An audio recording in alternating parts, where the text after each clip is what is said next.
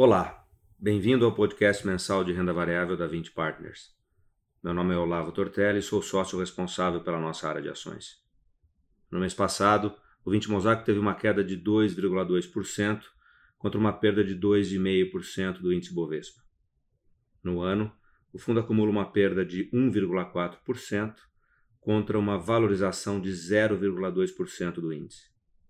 Já o 20 Seleção fundo da nossa estratégia de dividendos, registrou uma desvalorização de 1,6% no mês e no ano acumula uma perda de 2,5%. Tensões políticas relacionadas à celebração do 7 de setembro, aliadas às dúvidas sobre o quadro fiscal, seguiram colocando pressão sobre o mercado acionário em agosto. Como destaque positivo, podemos mencionar o bom desempenho da ação da TIM, nossa investida no setor de telecomunicações. A ação se destacou após o anúncio da aprovação da minuta do edital do leilão do 5G pelo TCU. Evento importante para pavimentar a realização do certame daqui a algumas semanas. Importante ressaltar que pela primeira vez não ocorrerá um leilão arrecadatório no Brasil, o que implicará em menos dispêndios por parte das operadoras.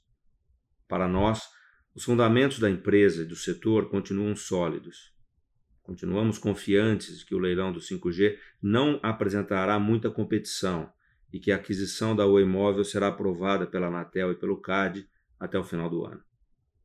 Vale destacar que o nosso investimento em TIM foi objeto da nossa última carta trimestral, que pode ser acessada tanto através do nosso site quanto pela nossa página no LinkedIn. Outra ação com destaque positivo no mês foi a da CEMIG, que performou bem após a divulgação dos resultados do segundo trimestre, que apresentaram ganhos advindos de uma melhor gestão. Acreditamos, aliás, que haja espaço para mais surpresas positivas. Ajudado pela forte geração de caixa, o endividamento da companhia novamente caiu, possibilitando um elevado pagamento de dividendos.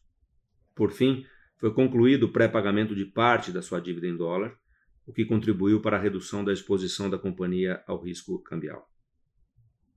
Em contrapartida, a Vale contribuiu negativamente para a performance do fundo, fruto da desaceleração na produção de aço e da divulgação de dados econômicos mais fracos do que o esperado na China.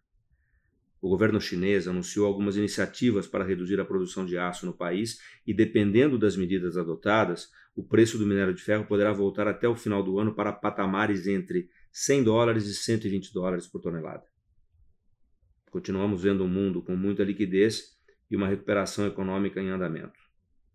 Esse efeito tem se refletido no fluxo de investidores estrangeiros e pessoas físicas para a Bolsa Brasileira.